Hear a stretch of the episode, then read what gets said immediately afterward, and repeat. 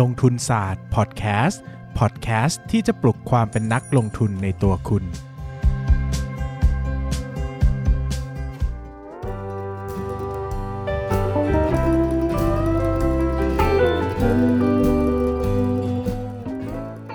สวัสดีครับ ยินดีต้อนรับเข้าสู่รายการลงทุนศาสตร์พอดแคสต์รายการที่จะชวนทุกคนมาพัฒนาความรู้ด้านการเงินและการลงทุนไปด้วยกัน วันนี้นะครับก็ ก่อนอื่นต้องขอบอกว่าขอบคุณสำหรับความกระแสตอบรับนะครับ แล้วก็ความต้องการที่อยากจะให้ผมทำช่วงนี้ต่อไปนะครับดังนั้นเนี่ยวันอังคารเนี่ยผมจะกลับมาในช่วงธีมที่เป็นรายการประสบการณ์ของผมนะครับ ก็จะเล่าเรื่องการลงทุนต่างๆ ทางที่ประสบความสำเร็จและประสบความล้มเหลวนะครับ โหต้องบอกว่า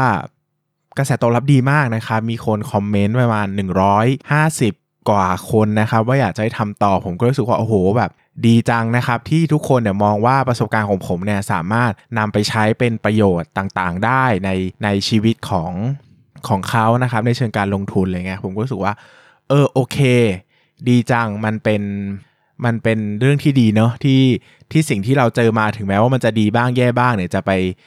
จะไปให้อะไรกับคนอื่นนะครับ ก็พยายามจะทำให้ต่อเนื่องนะครับ แต่ก็ต้องบอกก่อนว่าไม่รู้ว่าช่วงนี้มันจะไปเสร็จสิ้นเมื่อไหร่นะครับ เพราะว่าจริงๆ ผมก็ไม่ได้มีประสบการณ์การลงทุนมากนักนะครับเพราะลงทุนมาแค่ 5 ปีเองนะครับ ดังนั้นเนี่ยถ้าวันหนึ่งมันไม่มีอะไรจะเล่าแล้วก็อาจจะต้องปิดช่วงไปแต่ช่วงนี้ก็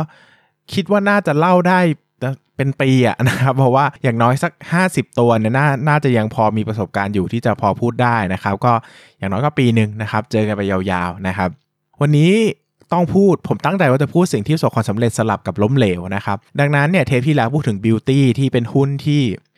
เอ่อน่าจะเรียกว่าประสบความสำเร็จที่สุด แม้ว่าจะมาจากดวงนะครับ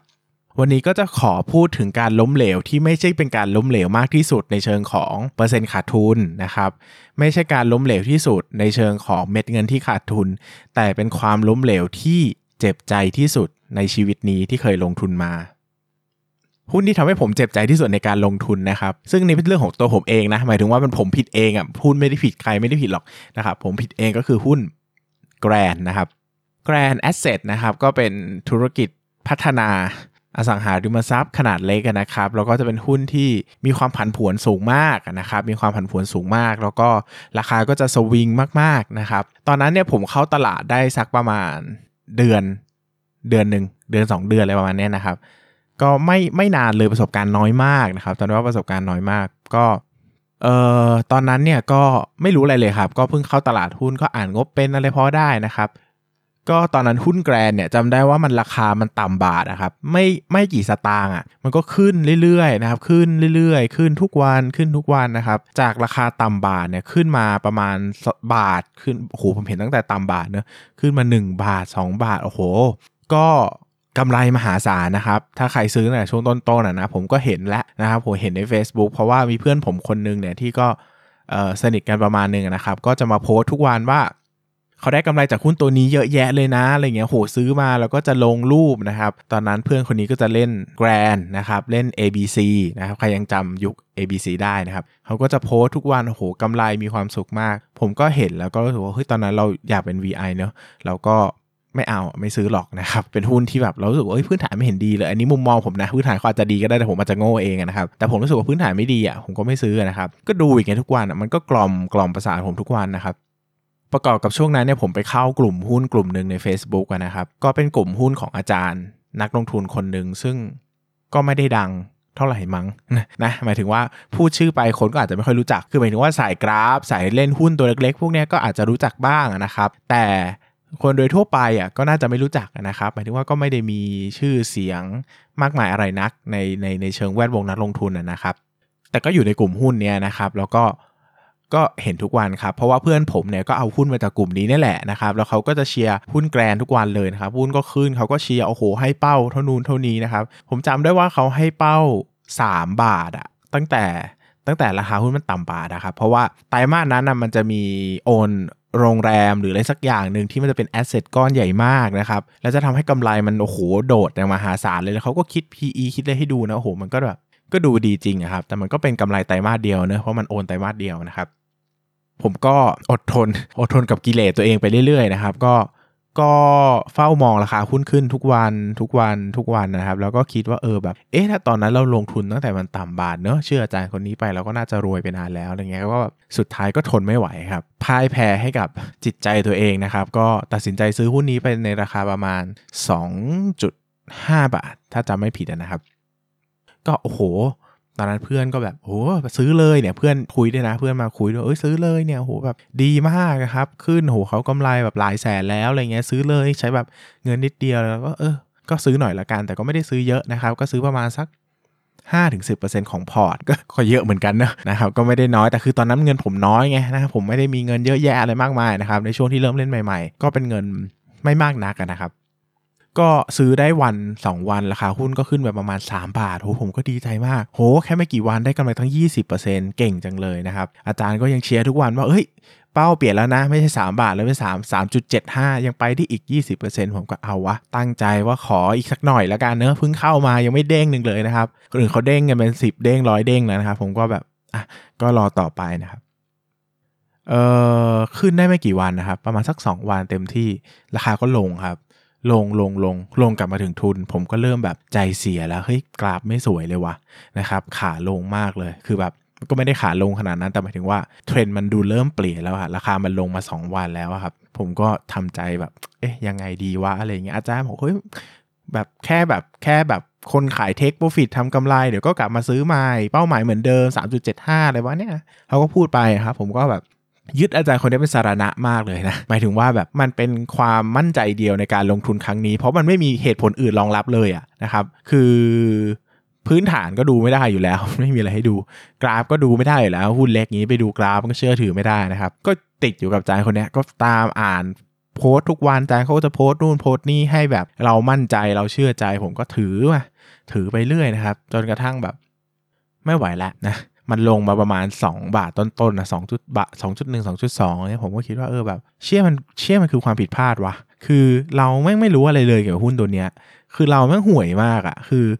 ซื้อเพราะว่าคนอื่นพูดล้วนๆอะซื้อเพราะว่าเห็นหุ้นมันขึ้น ซื้อเพราะว่ามีคนมาบอกว่ามันจะขึ้นเราจะรวยแต่ถามว่าพื้นฐานมันดีหรอมันก็ไม่ดีอะนะฮะงบมันก็ไม่ดีดีอะไรนะครับกำไรก็มาไตรมาสเดียวอะเราก็รู้ว่าหุ้นอสังหาริมทรัพย์เนาะมันก็เขาเขาขึ้นตั้งแต่แบ็กหลอกแล้วอะคือเขาไม่มันไม่น้อยที่จะมาขึ้นตอนกำไรออกนะครับ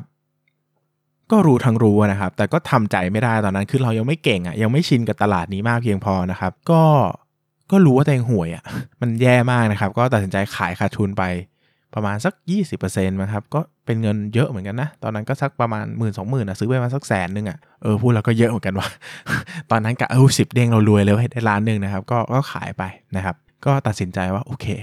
ไม่เป็นไรนะครับ ก็ถือว่าซื้อประสบการณ์ไปก็เป็นการขาดทุน ถ้าเทียบกับตอนนั้นเป็นการขาดทุนก้อนใหญ่ที่สุดเลย เพราะว่าก่อนหน้านั้นเนี่ยไม่ไม่ได้เล่นหุ้นแบบพันผวนเลยอะเล่นแต่แบบ a d v a n c e อย่างเงี้ย BDMs อย่างเงี้ยครับ CPO อย่างเงี้ยเป็นหุ้นที่แบบโอ้โห การจะขึ้นหรือลง 20%นี่แทบจะ impossible นะครับในช่วงเวลาสั้นๆเนอะแต่เนี่ยคือ 2 วันนะผมโดนไปแบบเยอะมากนะครับ ก็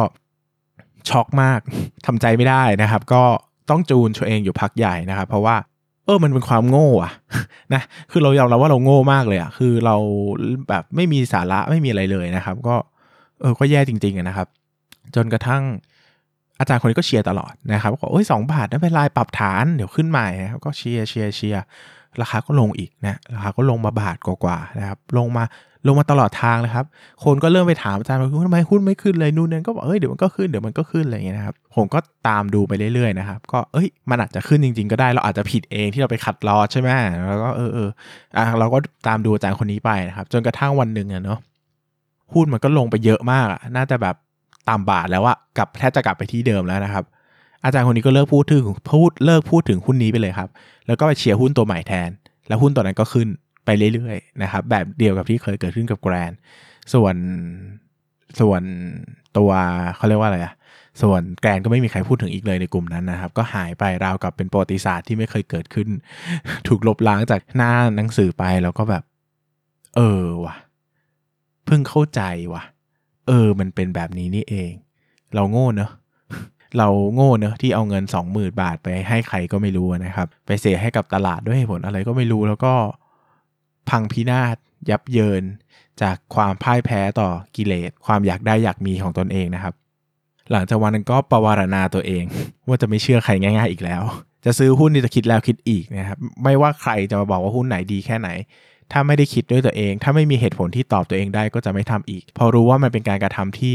โง่มาก สำหรับผมนะสำหรับคนอื่นอาจจะฉลาดมากก็ได้ ผมไม่ตัดสินใคร แต่สำหรับผมมันเป็นช่วงเวลาที่โคตรคุ้มนะครับ หมายถึงว่าวันนั้นมันแพงมากนะสองหมื่นแล้วก็เสียสูตรไปเป็นเดือนเลยครับ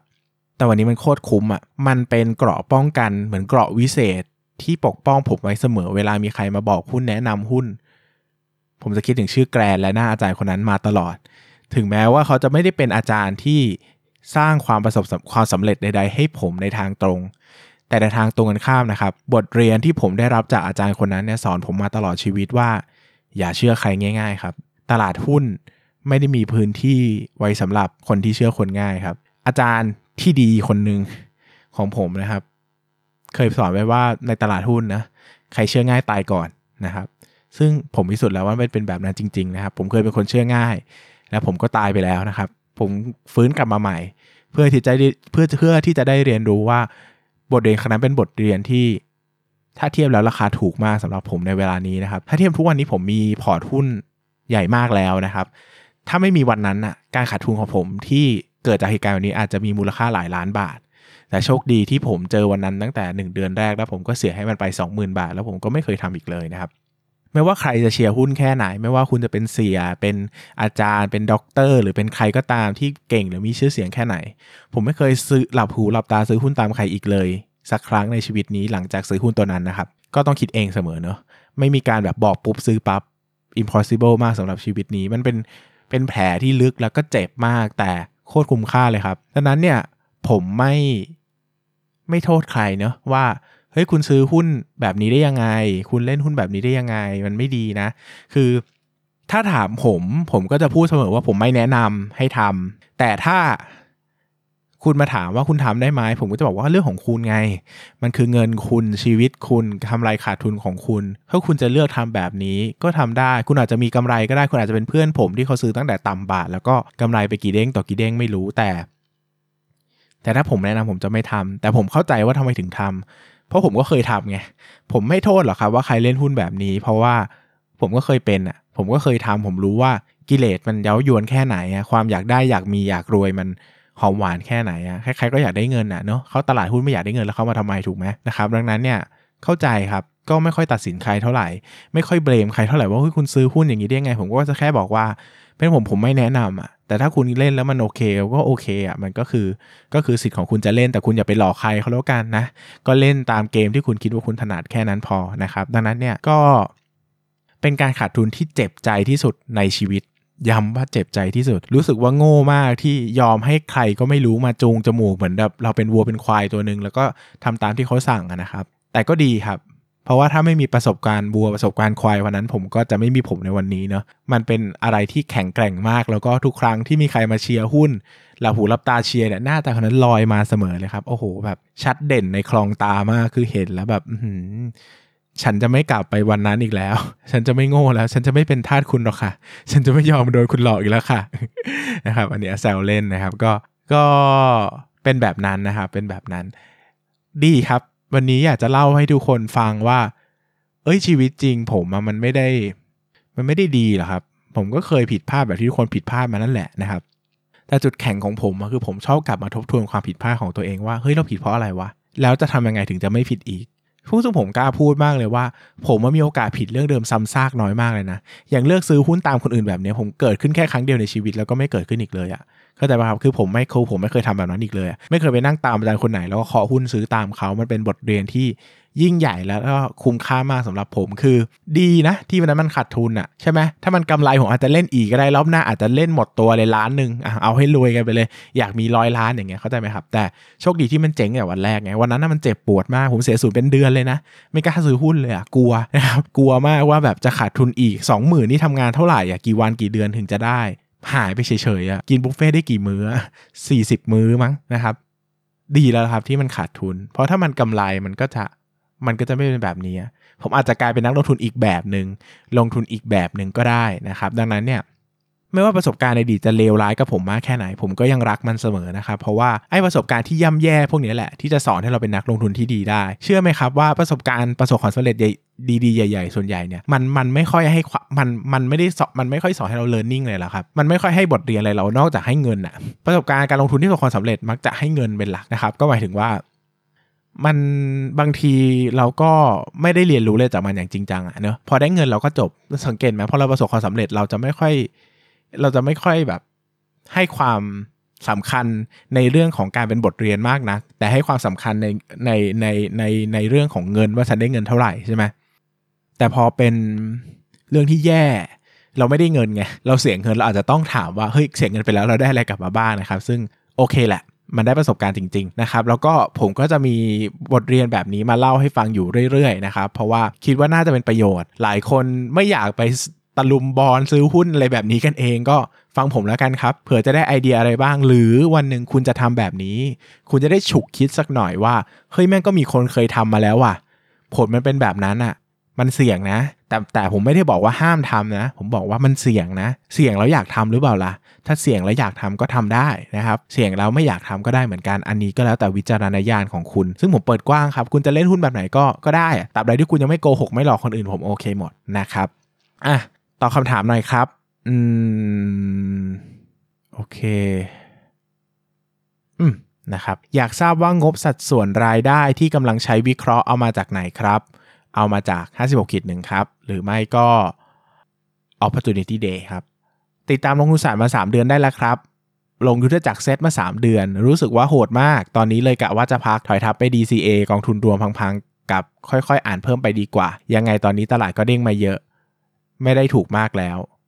โอเค อันนี้เป็นไม่ใช่คำถามเนอะเป็นความคิดเห็น อ่านให้แล้วกันครับ อะ ขอเป็นอีกหนึ่งคำถามแล้วกันนะครับ เวลาน่าจะพอดีเลย ชอบครับทำให้ได้เรียนรู้ไมเซ็ตในการลงทุนได้ดีครับ อยากทราบเกี่ยวกับการบริหารพอร์ตให้ครอบครัวด้วยครับ ว่าจัดการเรื่องแบ่งกำไรขาดทุนยังไง ลงทุนหุ้นเดียวกันกับตัวเองหรือเปล่า ถ้าแชร์ได้จะดีมากเลยครับ ขอบคุณครับ ก็ ก็ เออ อันนี้ตอบยากมากเลยเนอะเพราะว่าจริง ๆ แล้วเนี่ยมัน แล้วแต่เราอะนะครับ ก็แล้วแต่เรานะครับคือผมมาลงทุนให้คนในครอบครัวอย่างเดียวแล้วก็ไม่คือมีคนพยายามให้ผมคอยผมลงทุนให้เยอะมาก ซึ่งผมก็ไม่เคยลงทุนให้ใครนอกครอบครัวนะครับ และนั่นก็เป็นสิ่งที่ดีมาก เพราะว่าดีแล้วครับผมไม่อยากมีปัญหากับมนุษย์แล้วจริงๆมันผิดกฎหมายนะครับการไปลงทุนให้คนอื่นอะนะครับหมายถึงว่าการไปเอ่อถ้าเราไม่ใช่อะไรพวกเนี้ยไม่ไม่ไม่ไม่ใช่นักวิเคราะห์ไม่ใช่อะไรเงี้ยมันก็ทำไม่ได้แล้วนะครับ ก็จริงๆแล้วทำให้ครอบครัวนี้มันก็ ก็เป็นครอบครัวเดียวกันนะเนอะนะครับจริงๆผมก็ทำเป็นสัญญากู้กู้ยืมเงินที่บ้านมานะครับว่านู่นนี่นั่นนะครับแล้วก็เอาแบ่ง profit ก็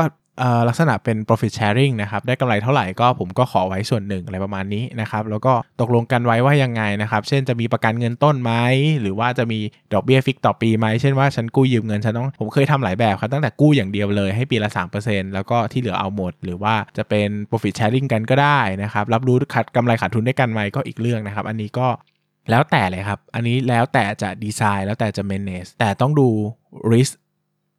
acceptance ของเขาด้วยนะครับ อย่าสุ่มสี่สุ่มห้าอย่าไปโน้มน้าวให้เขาลงทุนในหุ้นโดยที่เขาไม่พร้อมนะครับ ชีวิตผมเจ็บหนักมาเยอะกับกับเรื่องของการโน้มน้าวให้คนในครอบครัวลงทุน แล้วก็เขารับความเสี่ยงเท่าเราไม่ได้นะครับ ดังนั้นเนี่ยจริงๆ เรื่องนี้ผมไม่อยากเมนชั่นให้ใครทำเลย เลยนะ คือคือผมมาเดบิวต์ชีวิตตัวเองมาจากการกู้เงินแม่มาลงทุนนะครับ แล้วก็พอดีผลตอบแทนมันดีมากนะครับ แม่เนี่ยก็เลยบอกว่า เออเขาไม่คิดว่าการกู้แล้วให้ดอก 3%เนี่ยมันมันคุ้มค่าสำหรับเขาเขาจะไม่ให้แล้ว ถ้าจะทำก็ต้องเป็น profit sharing กัน มันก็เลยมีรูปแบบต่างๆขึ้นมา แต่ระหว่างนั้นมันมีสตอรี่มากมายที่เกิดขึ้นนะครับ เพราะว่าแต่ละคนรับความเสี่ยงได้ไม่เท่ากัน ทุกคนมีมี ต่อมรับรู้ต่อสภาพตลาดหุ้นได้ไม่เท่ากัน ดังนั้น คนในครอบครัวของผมบางคนก็จะเชื่อใจผมมากนะครับ ลงทุนอะไรก็ได้หมดเลยจากกำไรขาดทุนก็ไว้ใจ ส่วนบางคนก็อาจจะไม่นะครับ ก็อาจจะไม่เห็นด้วยอะไรเงี้ยนะครับ อันนี้ก็ก็แล้วแต่แต่หลักการโดยพื้นฐาน ผมคิดว่าถ้ารับความเสี่ยงได้เหมือนกัน ก็ก็ควรจะถือหุ้นเดียวกัน เพื่อความไม่มี conflict of interest แต่ถ้ารับความเสี่ยงได้ไม่เท่ากัน อันนี้ก็ควรจะแยกพอร์ตนะครับย้ำอีกครั้งว่า ไม่ใช่สิ่งที่ถูกนะครับ หมายถึงว่าการเอาเงินคนอื่นมาลงรับจ้างลงทุนเนี่ยไม่ไม่ถูกกฎหมายแน่ๆนะครับในประเทศนี้นะครับ แล้วก็ไม่แนะนำให้ทำกับใครคนอื่นที่ไม่ใช่คนที่ผมทำทำให้คนในครอบครัวเนี่ยผมว่ามันก็เป็นเส้นจางๆเนอะเพราะว่าจริงๆ ผมก็มีสัญญากู้ยืมงงกู้ยืมเงินอะไรให้แบบถูกกฎหมายอะนะครับผมก็จะบอกทุกคนว่ามันคือการกู้ยืมเงินนั่นแหละอะไรเงี้ยนะครับ แต่ก็เป็นคนในครอบครัวนะมันก็คงไม่ฟ้องกันเองหรอกนะครับ แต่ก็ ใครที่ฟังอันนี้แล้วคิดจะไปทำให้คนอื่น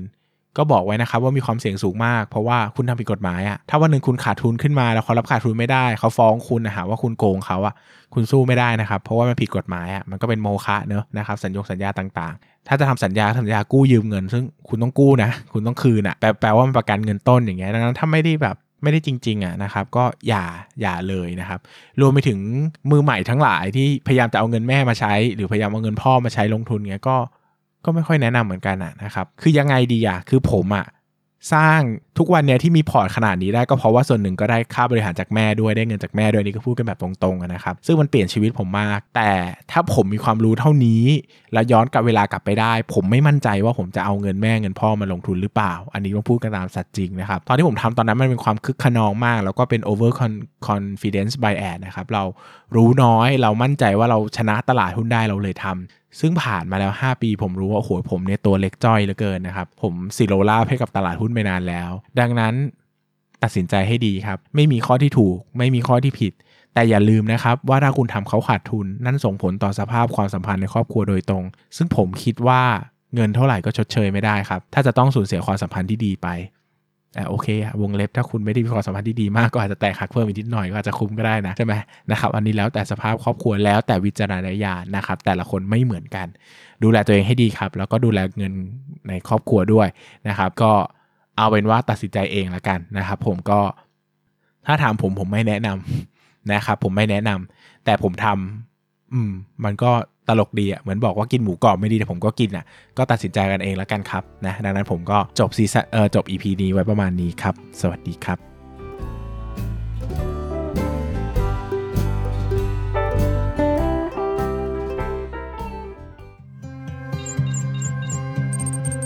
อย่าลืมกดติดตามลงทุนศาสตร์ในช่องทางพอดแคสต์ player ที่คุณใช้ แล้วกลับมาปลุกความเป็นนักลงทุนกันใหม่ในลงทุนศาสตร์พอดแคสต์ you